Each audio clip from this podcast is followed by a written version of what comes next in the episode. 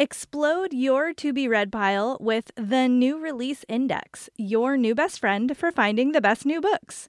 Curated by the book nerds here at Book Riot, it will help you keep track of the upcoming books we think should be on your radar. You can filter by genre, what's trending among other subscribers, and save books to your own watch list. And you can check out the demo at bookriot.com slash new releases. That's bookriot.com slash new releases. Happy browsing!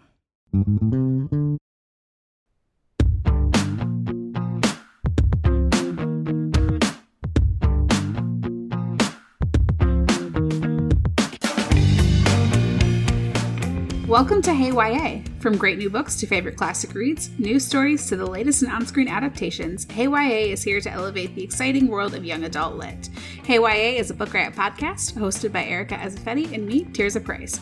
We are recording this on September 8th. Hello, Erica. Hi, how are you? I am great. How about you? I'm doing well. Um, I've probably I feel like we always talk about the weather. I want it to be like fall temperatures, even though technically fall hasn't started. But I'll I'll I'll survive. I don't know, I don't know how things are over around your neck of the woods, but it's like still kind of hot over here for no reason. You know, we are escaping the horrible heat wave that mm. seems like the rest of the country is going through right now, and it is yeah. feeling appropriately fall-like, like highs in like the upper 60s and wow. Yeah, I'm I'm into it. That's amazing. I'm happy for you, friend. Thank you. Thank you. It's not quite cold enough for me to give up my Birkenstocks and, you know, put on the sweaters, right. but they have right. been, you know, pulled out from from the boxes and I'm thinking about it. So It has begun. It, it has. has. The fallening. The fallening. Yes, the falling. which sounds like, you know, we're falling or something, yeah. but, you know, it's it's very autumnal around here already. Autumnal, one of my favorite adjectives. Yes, it's such a good one. amazing, so good, amazing, amazing. I know before we were before we started recording, I was telling you about how my uh, cat had like a rager last night, like a little party without me. I woke up to toys strewn everywhere. Uh, one of them across my person in bed. I'm impressed that she didn't wake you up. Yeah, that probably she actually did wake me up by like she like bites my hand. It's a behavioral thing I've tried to work on. So like she she was partying pretty hard and she did bite me and wake me up, but she didn't wake me up with the toy. She Oh my god. Yeah, she's terrible. I read somewhere that you like when they bite you, you kind of like scream or like you know, yelp or something so they know it hurts. But when I do that, I feel like she just bites me harder. So I don't know. Oh, vindictive. I my cat Dolly Parton, she when she gets into a mood, she'll you know like dig her claws into me or she'll start biting me, mm. and, and, I know mm. it's because she's like. She's like, oh, we're playing. And that's how, like, she would play yeah. with her brothers. But I'm like, no, you can't play like that with me. And um, sometimes it's hard. Like, I have to, like, swat at her with a book to get her to, like, let go. Yeah. But I don't know. I still kind of love her. I like how you swatted her with a book. It's it's keeping with Book Riot. Fitting. She's a demon, but I do like her. So yeah, the demon I live with. That's a book title. Exactly. That's every everybody who has a cat is yeah, they would get it. so Yeah. They understand little demons. But yes. Yes. Well, we we won't just talk about cats today. We will talk about books, and I yes. think um, actually I'm, I'm excited about this news story that we have because it's so fascinating and nerdy. And if you like um like publishing insider stuff and like history, this is a really fascinating story. So it is a link to um, a radio show, and it is about the writer Sarah Elizabeth, who is the author of The Art of Fantasy, which um, comes out um, this month. And she basically has like it's it's this book with, with like all the art of fantasy novels and and books from like you know the last probably 100 years.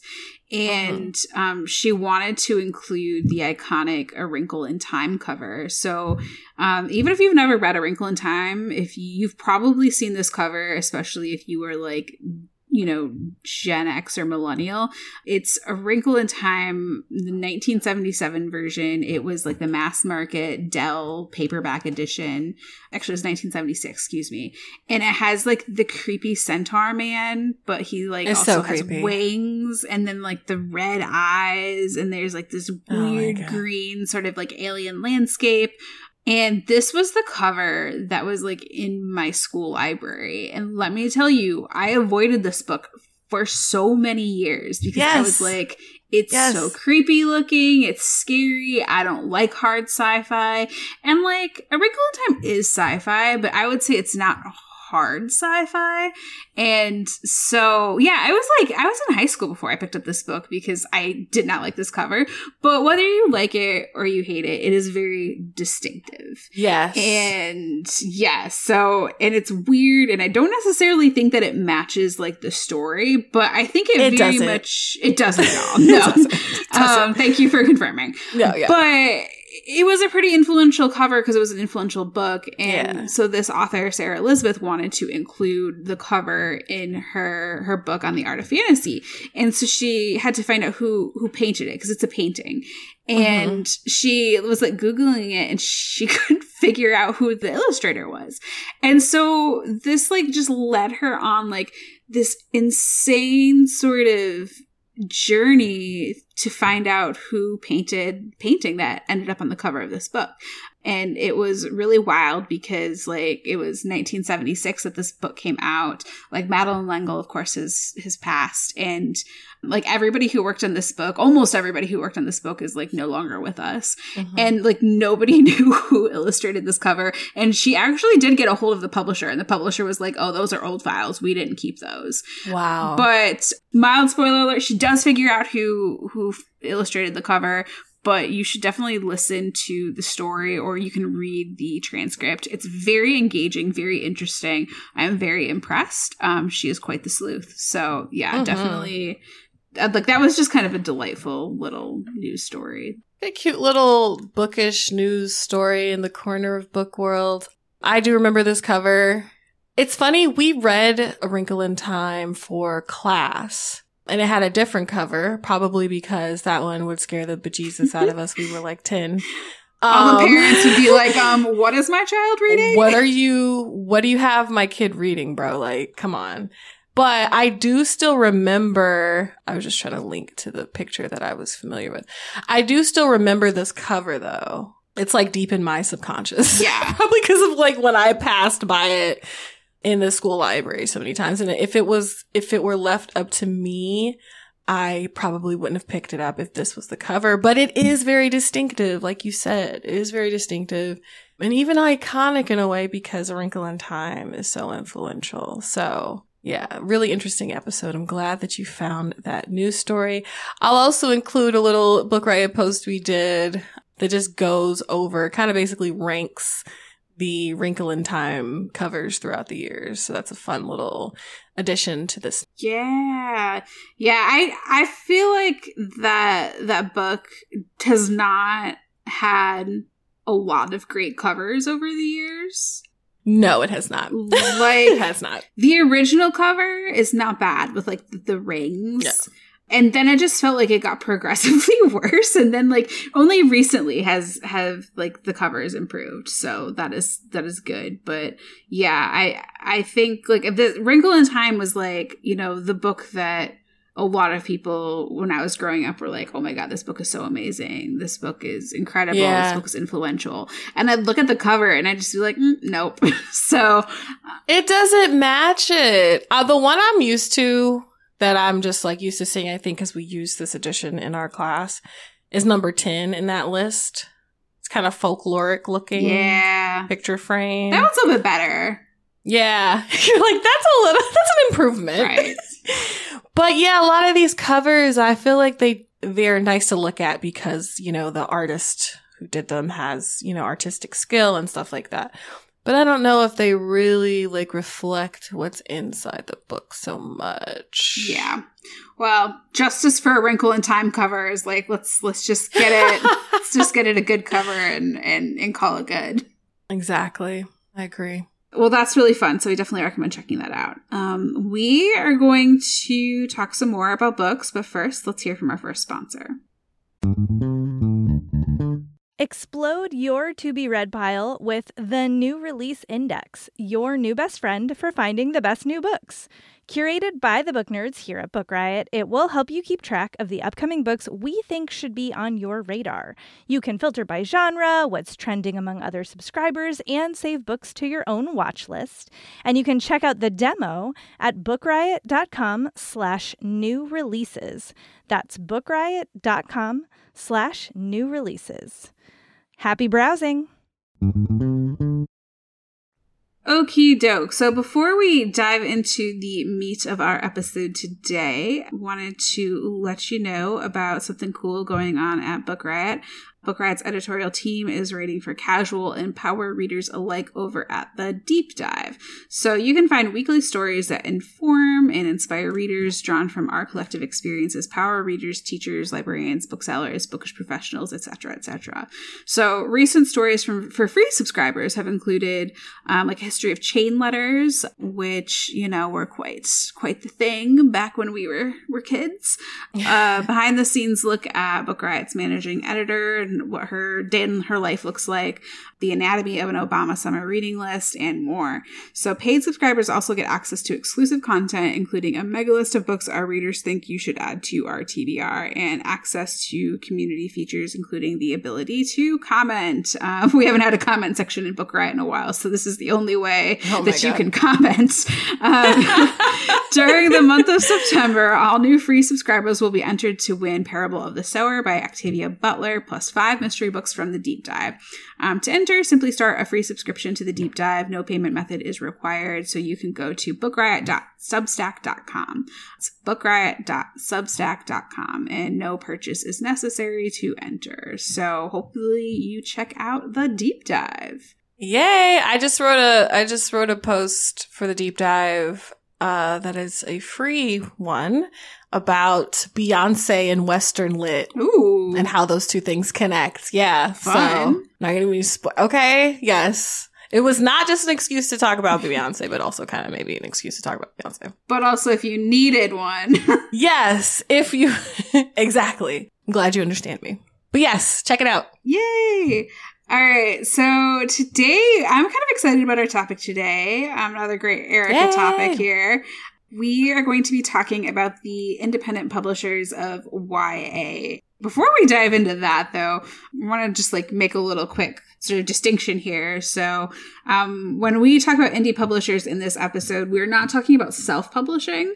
And sometimes indie publishing kind of gets used interchangeably to mean like both independent publishers and also self publishing. So, what we're talking about today is indie publishers, which are small publishing houses or presses um, that are independent from major corporations.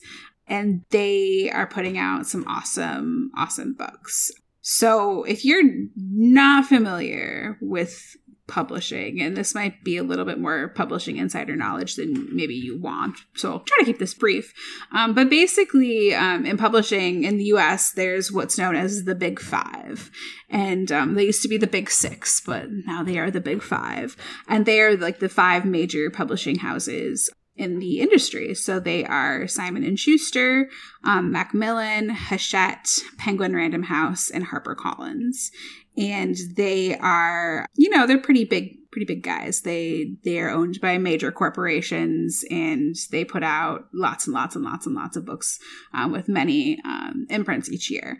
But they're not the only you know game in town which is good. Um, and one of our book riot contributors kendra winchester has a really great piece on the importance of indie presses especially in our um, current publishing landscape right now. And erica has dropped the link to that in the show notes but there are also some really great smaller presses. Um, some of them are smaller publishers, but they still, you know, are like affiliated with like a larger corporation. So not exactly independent. But then there's like a lot of really great independent presses that have putting out a lot of really great books. And I mean, if you don't pay attention to like who's publishing your books, which like would be fine and legit because there's a lot of them out there, um, you know, maybe you won't recognize these names, but you'll certainly recognize the books that they are putting out. there's so many, so many great ones. Mm-hmm. Mm-hmm. And I think like you and you and I started talking about this, like we were both like, oh, there's there there are definitely a lot of independent publishers of YA out there, but like I, I if you had been like, how many are there, Tirzah? I'm not sure if I would have been like, oh, there's yeah. this many. Um, but when I was sitting down to like make the list for this episode, I was like, wow, there's more than I think I first realized. Yeah, yeah, same. And uh, I'm glad you had compiled that list because, as I had said, as I was saying before we started recording today, I had a couple in my mind when I thought about this topic, and they are really like killing it.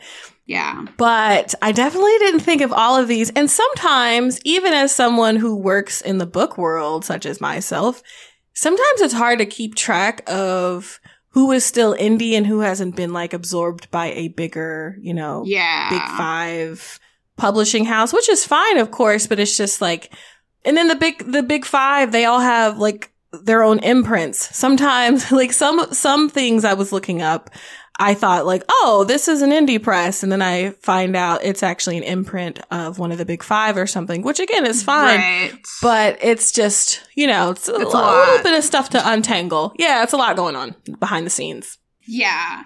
Well, and like, yeah, that's a good, like, a good example of that is Running Press, which used to be an independent press out of Philadelphia, and they have since been purchased by Hachette. So, you know, the Running Press, like Running Press Teens, like, that's a YA imprint.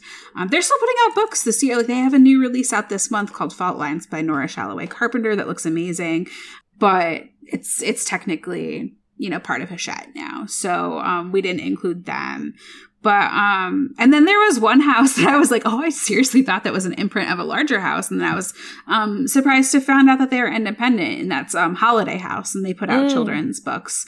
Um and they put out um a book that I think we just talked about last week, The Fall of Whit Rivera by um, yeah. um, Crystal Maldonado. So there that's the publisher for that. I me just go through some of these because you'll probably start to recognize. So, Quirk Books, um, you will know them by their most famous YA series title, which is Ransom Riggs Miss Peregrine's Home for Miss Peregrine's Home for Something Children. How am I blanking on this? Oh my gosh, I know we're both blanking. Miss Peregrine's Home for Wayward. Is it Wayward Children? I want to say it's oh Wayward, gosh. but it's something. It there's an adjective.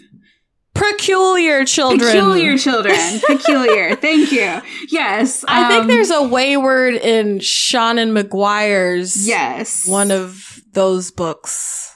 Okay. Yes. So, Peculiar yes. children. I had to Google it. Quirk Books has, yeah, and they they publish more than just Miss Peregrine's, but that was probably like the most famous. Chronicle Books out of San Francisco, they um have they mostly do like stationery and gifts and like art books, but then they also have a children's book imprint and they do have some YA. Um, it's not, I mm-hmm. would say, super extensive, but some of their YA that they have, um, they're like you know award winners. And so they're they're pretty well known in that regard like eric gansworth's apple skin to the core which was a Printz honor and a national book award finalist. That is a chronicle book so that's pretty awesome. Page street is relatively new and they have been putting and i say relatively like they've been around for probably like the last i don't know six seven years. They've been putting out some really good ya stuff um, same with peachtree. I think peachtree has been around for a little bit longer but um, they've really just started branching out in um, ya within like the last five or six years. And um, they're out of atlanta and um, I know that one of their earlier YA books was like they were licensing um, Australian YA and they were bringing it over to the US, which is pretty awesome. Interesting. Um, yeah, and I want to say too, like that is the cool thing about some of these indie presses is like, yes, they are, you know, acquiring new and original work by YA authors here in the US. But some of the yeah. important work that they're doing is bringing over, um, you know, Australian or UK or Irish um, voices that, um, you know, they aren't yeah. licensed to be published here in the US and the big big publishers aren't necessarily you know picking them up and then that's what these some of these indie presses are doing which is awesome that's what kind of like one of the things that Kendra Winchester in the article she wrote talks about as being one of the reasons, one of the benefits of smaller presses, which is um, taking a risk on books that bigger publishers might not take a risk on as yeah. far as like say if they need to be translated they're coming from maybe even another english majority english speaking country like uk or australia but just hasn't been you know brought to the american audiences um, and then also they they take more chances on books by authors from marginalized identities too. So yeah, that's um her article is great. So read that. But that's just like a little little preview, a little excerpt from um some of the benefits she listed as belonging to or just like the good things that we get out of smaller presses. Absolutely. And like that brings me to um one of the newer ones on the list is um Levine Querido, which was founded by Arthur A. Levine, who was a scholastic editor for many years. And so he has, has founded this press, this indie press, and they have been killing it with their books lately. They have been killing the game. What? Like they have been so many award messing winners. it up in the best way. Side note, I just realized cuz I have um I know we looked at a couple, a few books ourselves, and we listed a few from these indie publishers. Um, but I'm also on the uh, Levine Querido uh, website just to look at like more of them. And I just realized that, okay, so this is a little side note, but I volunteered as a mentor for this nonprofit organization called Girls Write Now. Have I talked to you about them before? Yeah, you have. You mentioned it before. Okay. Okay, so it's basically like um, just for people who I don't remember when I mentioned it, if if we, if we were recording or not, but just so you know, they are a nonprofit organization based in New York City. So they pair potential mentees. I think the age limit is like 24. Um, people who are interested in writing, and they do girls and other gender minorities, non-binary people, trans people, stuff like that, and they they help you, like whatever kind of writing you want to do, whether it's poetry, fiction, nonfiction, or career, like, you know, college applications, career stuff, any kind of writing, they pair you with mentors. So I was a mentor. And so for last school year, we all had our groups, like we had different cohorts or whatever, just to make it more wieldy because there are a lot of participants, a lot of mentees, a lot of mentors. I'm saying all this to say that on the Levine Querido site, I just realized that one of the, one of my fellow mentors was published by them because oh, I'm on the oh, site. Cool. Yeah. she was hella cool. Um, her name is, so the book is called What the Jaguar Told Her. Her name is Alexandra V. Mendez. Oh, that's so, so that's why I was like, oh, wait, I know her yeah, they've been putting out so many books, and so many of them are award winners. Like we talked about, yeah. When the Angels Left the Old Country by Sasha Lamb. Like that's one of their books. A Snake Falls to Earth yeah. by Darcy Little Badger. Elatsoe by Darcy Little Badger. Yes. And they've been publishing so many translations too, which is really exciting. Mm-hmm. So just really doing exciting, exciting stuff. Absolutely. Another indie publisher, Lee and Low, they are pretty well known in the industry for being an independent publisher um, that focuses on diverse children's books, which is awesome. And so they put out YA books. And then one of their um, imprints, um, which used to be its own indie press, um, but has a been since absorbed into Lee and Low's, um, Cinco Puntos Press, um, which um, has been putting out some really great YA, like hard hitting, mm-hmm. incredible. Um, they were they started in Texas, I believe, so they have like a focus on like um, Mexican American and sort of like that borderland experience, like fiction that really speaks to that. But that's not the only stuff that they put out. But that's kind of like what they have been putting out. I mentioned Holiday House. They also do great children's books. Um, there's Orca Books. They're out of Canada. I'm not as familiar with their books because I think it's it's a little bit more Canadian focused, but they are some good ones. Yeah. Um, and then oh, Entangled Teen, which you probably have heard of because they publish um, Tracy Wolff's Crave series, which has been incredibly popular. I have not read it, but it's the one with the Twilight mm-hmm. lookalike cover. so um, yeah, there's just a lot out there. Yeah, there's a lot, thankfully. Absolutely. And supporting these presses means they can release more.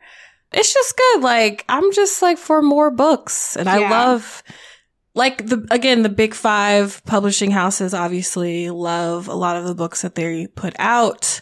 But indie presses, like, you know, you have different people with different experiences who will see a book, like see the potential in different kinds of stories. So it's just like, you know, even more different stories from what we're used to. So Absolutely. I'm all for more books, even though I know I can't read them all, but I want them. Yeah. I will have them. and I think, you know, there there are some you know that are smaller than others for sure like mm-hmm. one book one one that we didn't really talk about as much in my huge list right there is Sourcebooks um, they are technically indie yeah. they were started in naperville illinois um, the reason i didn't mention them is because they've gotten really big and um, they put out a lot of really great ya um, everything from like you know rachel griffin's um, books to you know claire legrand's um, YA fantasy. Like they just they put out a lot of really good stuff, um, but they have gotten mm-hmm. pretty pretty big. So much so that I believe this is how it used to be. I'm not sure if it's still now.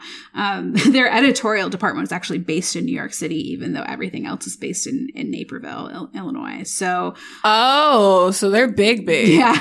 New York is expensive, right? What? New York is very okay. expensive. So, so they've made it. So maybe they're going to be. Maybe we're going to go back to having six major houses with them once they right. get to that level, which is good because it's like you know capitalism. You don't want a mo- you don't want a, a monopoly of stuff because then right. And. I I think there's really like speaking as an author, but like also mm-hmm. as somebody who's invested in like the publishing industry as a whole, like I think it's really good that we have like a mix of like large and and small and medium yeah. um, publishers. Yeah. And I think there absolutely needs to be room in this industry for like a thriving economy of small indie presses.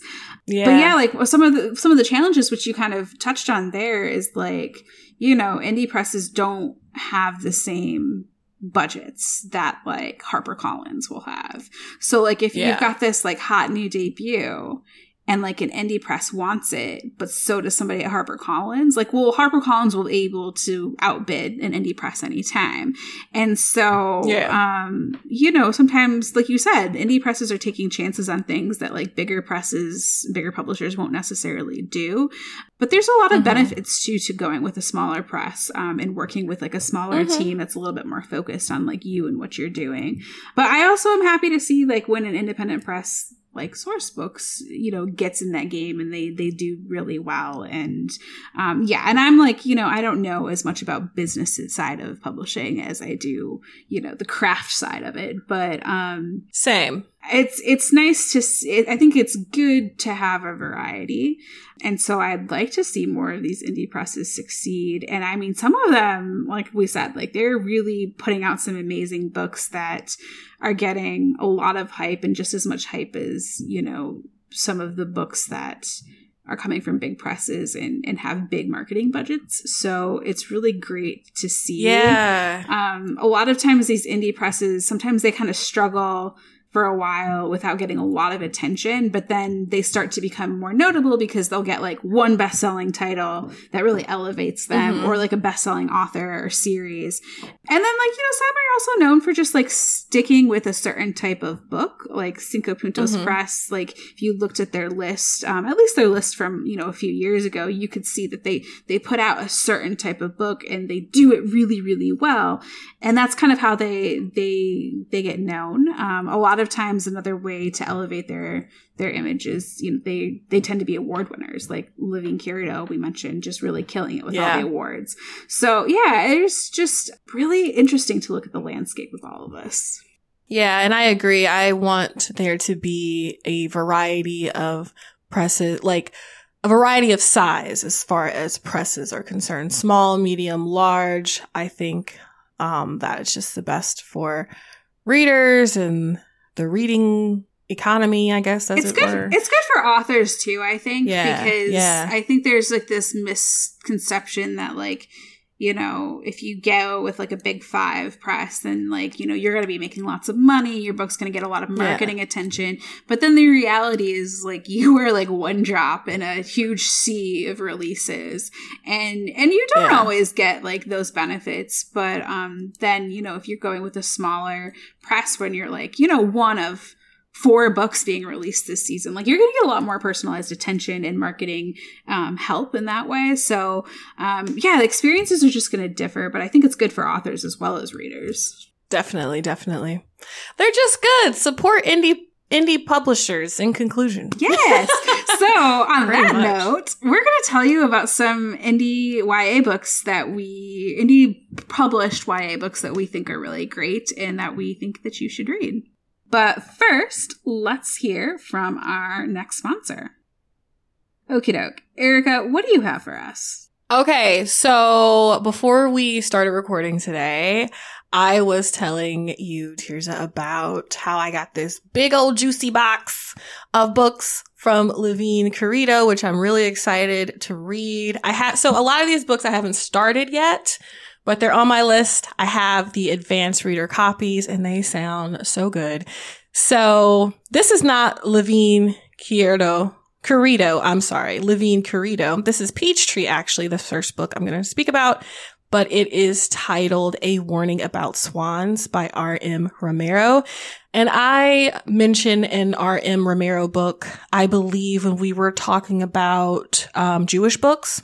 She did a, a novel in verse she is uh, Latine and Jewish, I believe. So this new one came out July of this year. And it's described basically as Swan Lake meets the last unicorn. It's kind of like got some Brothers Grimm fairy tale realness going on. It takes place in Bavaria in 1880. And this girl, Hilda, was dreamed into existence by the god Odin. And she has like five, six sisters. They can transform into swans. So right there, it's giving, you know, mythology. Obviously, Odin is from Norse, Norse mythology, but that also kind of gives tease of like, I think how Athena was born. I'm giving side notes. Anyway, so she goes on this journey um, into the afterlife, the or the other wood, as it's called.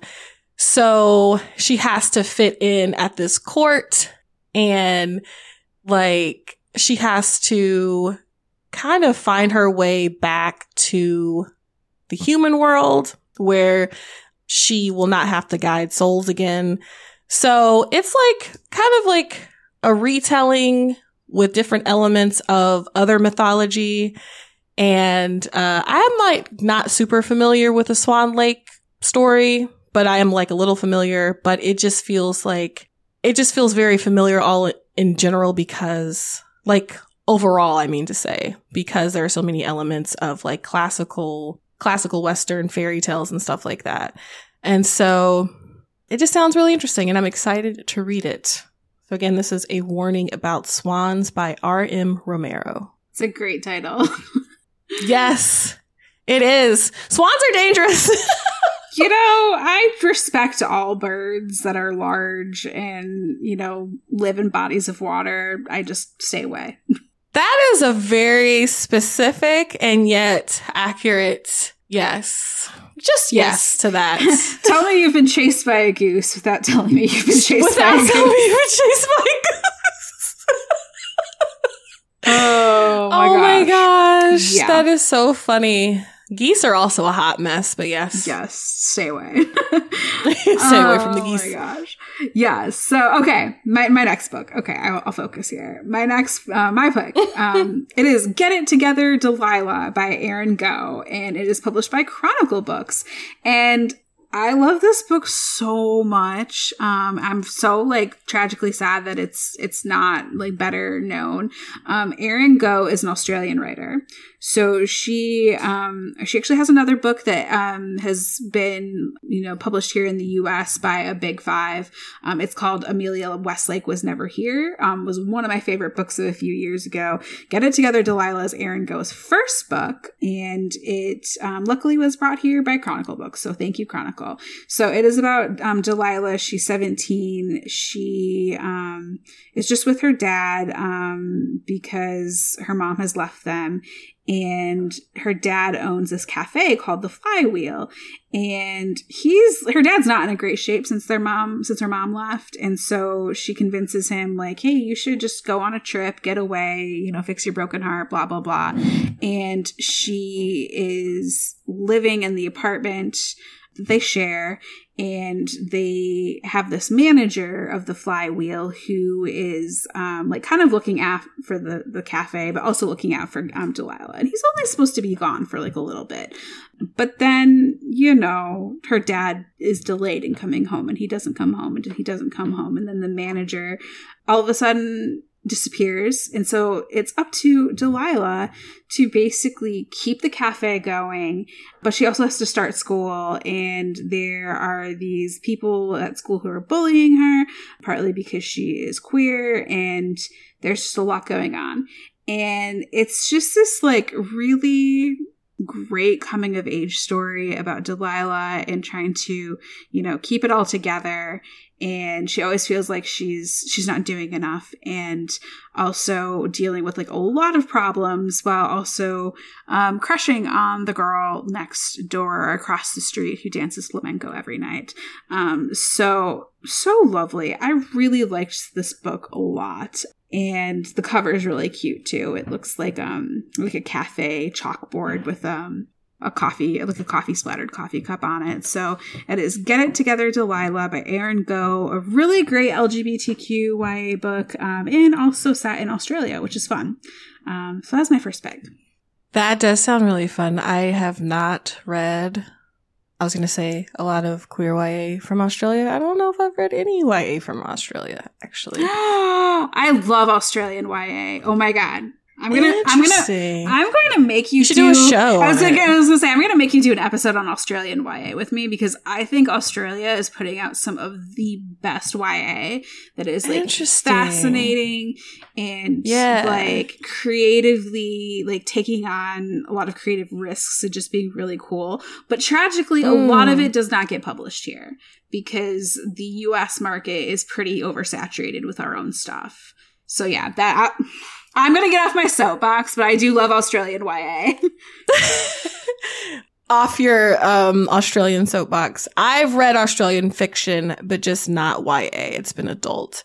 And it was interesting. I felt like, I definitely felt there was a distinct difference. So that was an interesting um, experience. I, of course, am open to whatever you have to suggest and recommend for me to check out. Um, but yeah, that sounds really interesting. So, funnily enough, the next book I have is also a queer story.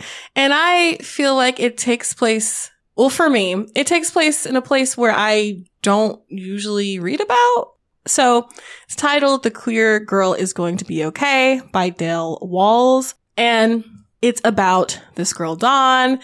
She's queer and she wants love. Like she's just like, I want to be in this like loving relationship.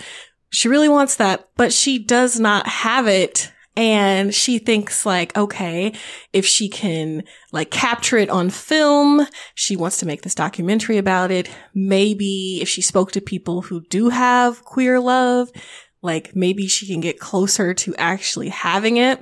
So she wants to make a documentary about queer love. And she wants this documentary to help her win a scholarship to film school. So obviously making a movie is tough, especially as a high schooler. So this book is about that process and the process of her finding herself and finding love. Cause obviously she wants it very badly, but she doesn't know how to go about it and how to orient herself in that way to receive it, I guess. And she has some besties, Edie and Georgia, who are there to support her and they support her and they're supportive. So that's good.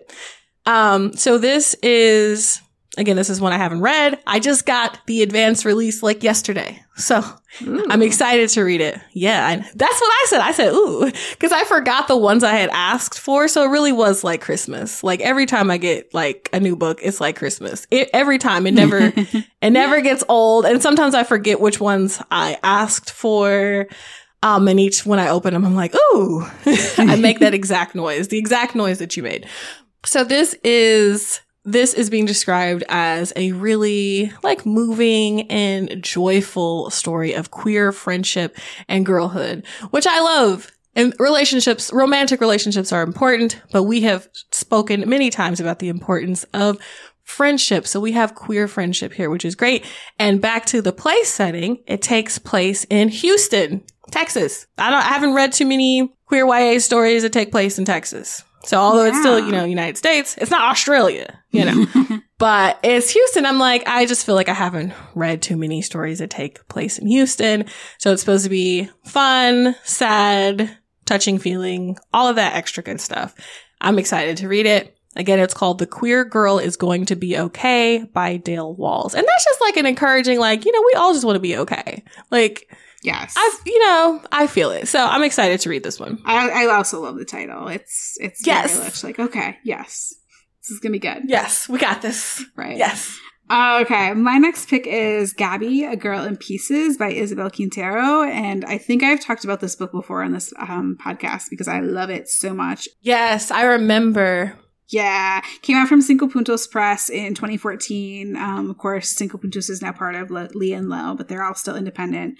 So, Gabi, A Girl in Pieces. It is a um, epistolary novel. It's written as Gabi's diary. Um, and what I love about the way this is written is it feels very realistic, written as a diary format, not just like, oh, here's a book that I'm writing as a diary, but like my character's going to write all of these like beautiful entries about you know their life that are very expository and make you feel like you are reading a novel. Um no this book is a little bit more raw. It's very much just like immersing um, you into Gabi's world. Um, there's some really hilariously short entries that i'm like yep that feels realistic. Um, but it is about Gabi in her senior year of high school. And so Gabi is fat and she knows that like boys don't tend to look at her the way they do like her thin best friend who's really pretty. Um, and so this book is about you know her, she's figuring herself out. It's a beautiful coming of age story. Um, she's got a lot going on in her life. She's you know figuring out if she's going to go to college where she's going to go. She's trying to get more independence from her mother who is terrified that she'll end up you know pregnant, a teen mom. Um, meanwhile, her best friend does end up pregnant, um, and her other best friend comes out and is kicked out of the house. And so she's dealing with all of these things um, on top of the fact that like she's got this flirtation with a new cute boy. And her father has a drug addiction that she is also, um, you know, very much affected by. And she also just loves foods, but she feels like she needs to be thin. So there's a lot going on. Um, she discovers poetry, and um, that helps her really find her way. It's such a good book. The cover is a little weird, but once you've read the book, the cover makes complete sense. Mm-hmm. It's just so great. So that is Gabi, A Girl in Pieces by Isabel Quintero. It's won a couple of awards. I cannot recommend it enough. Yes, I remember speaking about that book, especially because the cover was so like visceral and kind of jarring. Yeah. Uh, but when you described it, it's like, oh, it makes a lot of sense. So I like, again, you know, indie presses taking risks on things like that, um, artwork and covers and all that good stuff.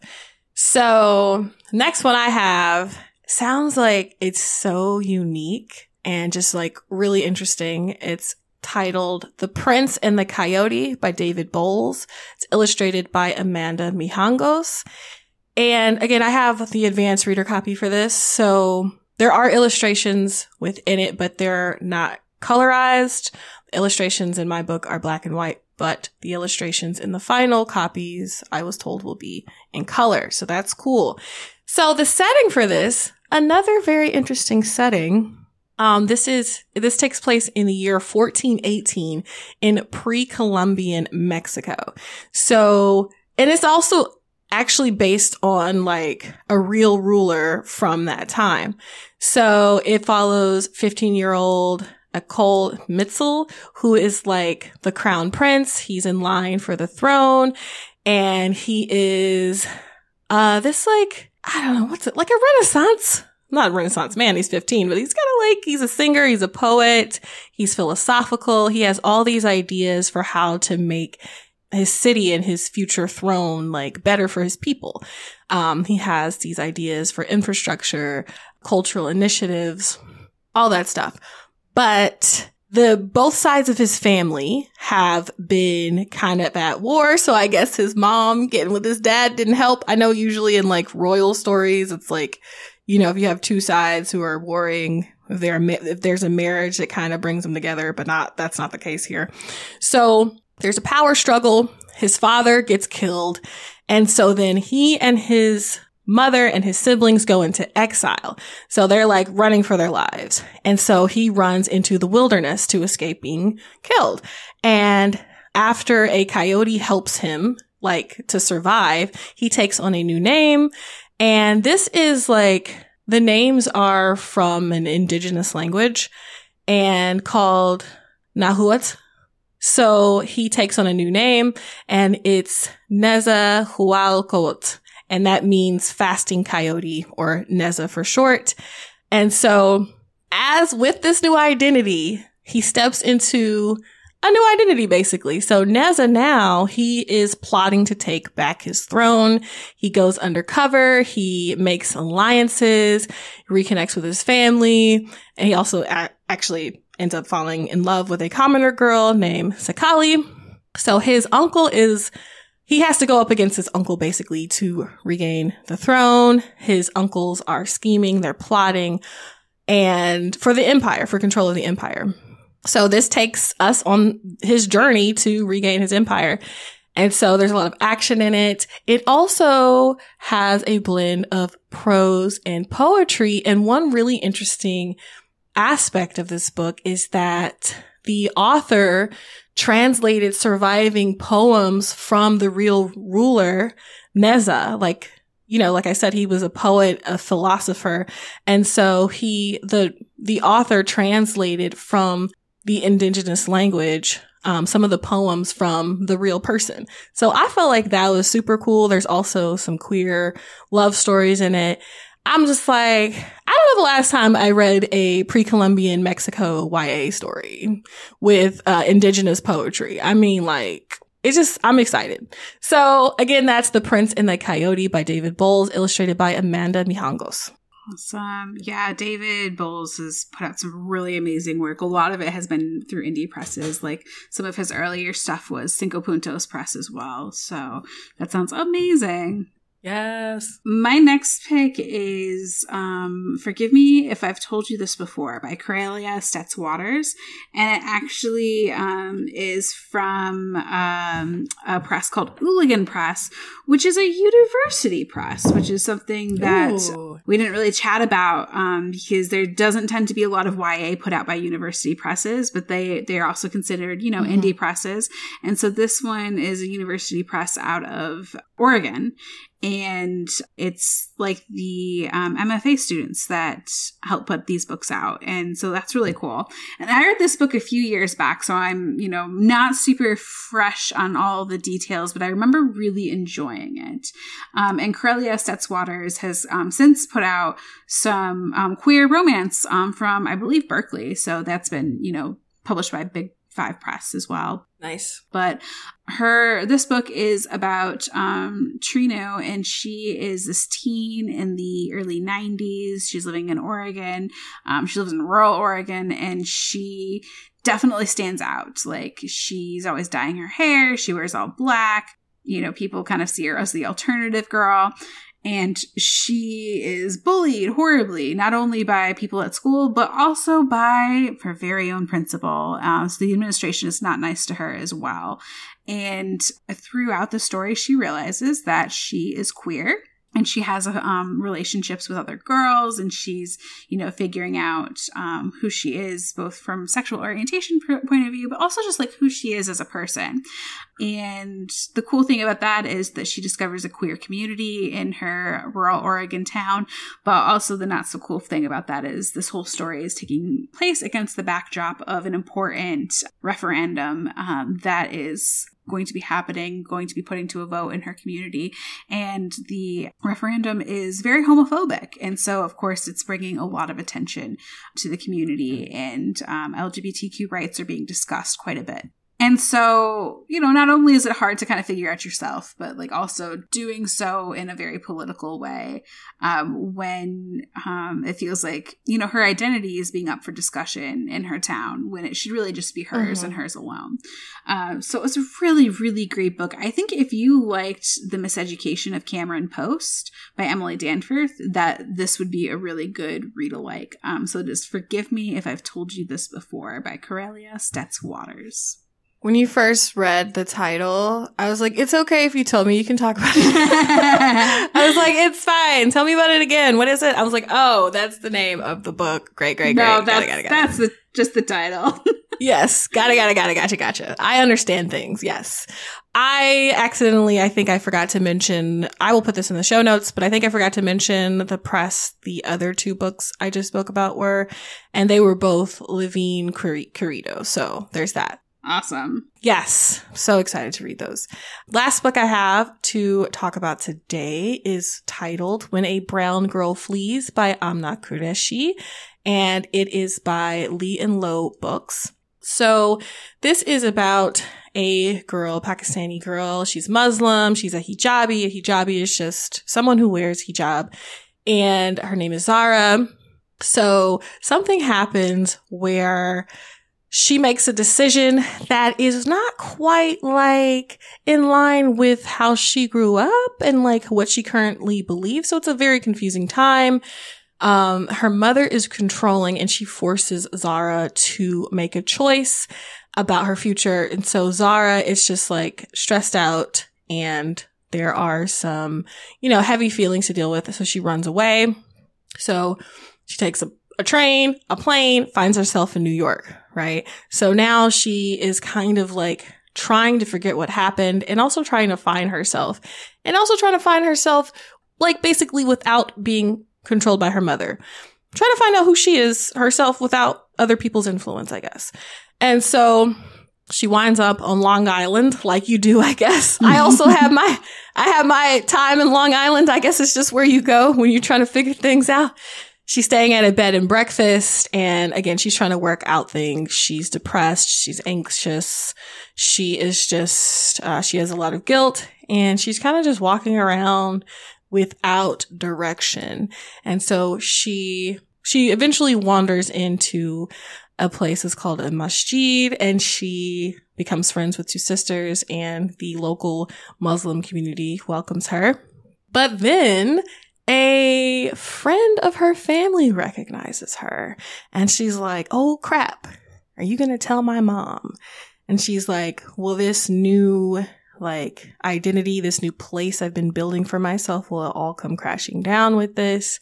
She knows she can't keep running away from her mother and her family, but she, cause that's just not going to help. You can't keep running away. So she has to, I guess, kind of bring in her past with her present and like mesh those two things, if that makes sense. Mm. So the author has, yes, some real stuff over here. So the author has an interesting note that she put on Goodreads actually. First, she gives some content warnings for depression, anxiety, emotional abuse, physical abuse, self-harm, suicidal ideation, uh, slut shaming, and PTSD. And she talks about how she wrote, first wrote the book when she was a senior in high school and kind of going through a lot of issues that Zara was going through as a Muslim, as a Pakistani American, as a woman who wears a hijab and all that stuff. So she also goes on a little more to just just describe how this book is very personal to her. So I thought to include that and it's on Goodreads if you want to read it. Um, she described the book as being a love letter to oneself, herself. Or so. Yeah, it sounds really interesting. I really enjoyed when we read, oh, I'm blanking. What was our book club read by Sabaa Tahir? Oh, All My Rage. All My Rage, yeah. That was, you know, just really good. And, and for me, I don't know a lot about Muslim culture, Muslim American culture. So that just gave me great insight into that. And I feel like this will as well. Um, so I'm really excited for it and I'm happy to be able to share it today. So again, this is When a Brown Girl Flees by Aamna Qureshi. That sounds so good. Yes. So, my last pick is also a book that has not come out um, yet, but it is coming out very, very soon. It is um, Before the Devil Knows You're Here by Autumn Krause. Yes! Yeah. I was going to talk about that if you didn't. oh god yes. um it comes out october 3rd and the cover is beautiful um mm-hmm. so this is coming out from peachtree and it like shows this girl her like eyes are peeking through and then there's like a bloody hand on the cover and there's apple blossoms and branches and then there's like a bunch of apples on the cover that like show the progression from like a nice beautiful round apple to like more bites taken out of it until there's nothing but an apple core. It's got a lot going on but like it it really works. Um so it is the publisher's pitching it as like a blend of tall tales and latin american surrealism and also gothic fantasy. So yes please. Oh um mm. yeah. Chef's kiss. Chef's kiss honestly. I know. It's historical. It's set in 1836 wisconsin it is about catalina who is biracial. Her mother was i believe mexican and her father is white. She is living with her her father and her brother um, in this cabin in the wilderness. Um, her, their mother is no longer with them. And it like survival is really tough because it's winter and it things aren't good. Um, so unfortunately her father falls sick he dies and then this strange man creature comes out mm, of the mm, woods mm. and he's like covered in bark he's like you mm. know got sap and leaves everywhere and he takes catalina's brother with him and so she has to go into the woods to um, bring her brother back. And along the way, she meets a lumberjack who tells her about this man of sap and the sort of, you know, creature he is and there's curses there's there's spirits there's all sorts of really interesting stuff going on. So i'm really excited for this book. It's also being pitched as like um good for fans of maggie stiefvater and Erin Craig. Um if you like that sort of like folkloric horror fantasy. Yeah. Definitely going to be a really good pick. Um, I did start reading it on my Kindle the other day, I got an advanced copy, and the first few pages were very compelling. So I think that this is going to be Ooh. a very good book. So definitely, um, yeah, definitely keep your eyes open for that. It comes out October 3rd. I've been hearing a lot of great buzz about it, which is awesome. Yeah, I that reminds me. I was asked if I wanted a physical copy, and the answer is yes, yes. yeah, it's so pretty. Yeah, it's so cool. And the story is like, ugh. If you're a seasonal reader, just in time for spooky season. Yeah. So yeah, I'm super excited about that one. Absolutely. So yeah, that is that is all I have for for you all today. Do you have anything else you wanted to add, Erica? No, that's it.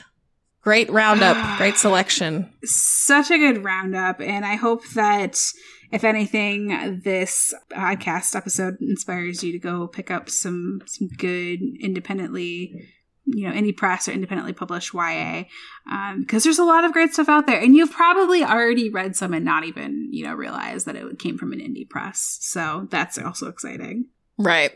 But yeah, thank you for tuning in. And please feel free to leave us feedback about the show on Apple Podcasts or Spotify because it helps us know how we're doing, but it also helps others to find us. And if you want to get a hold of us directly, you can always email us at heyya at bookriot.com. Don't forget to visit bookriot.com for newsletters, podcasts, all things bookish, and bookriot.substack.com for the deep dive. Thank you to today's sponsors for making the show possible. And thank you, as always, to our amazing audio editor, Jen Zink, for making us sound great. You can follow me on Instagram. I hang out at, at Tirzah Price. What about you, Erica? I'm on Twitter. you said that so sadly. Like I'm, I'm on Twitter. Twitter at Erica underscore easy e underscore. I notice how you don't mention Twitter anymore. That's why I said it like that. Technically, I do still have a Twitter account, yeah. but I have not touched it in weeks, yeah. if not months. So yeah, that's all right. I feel you. We nobody you. holds it against you. Thank you it's hard To, it's hard to give up. it is. All right. Well, we will be back in two weeks with more things bookish. Um, but until then, happy reading. Happy reading.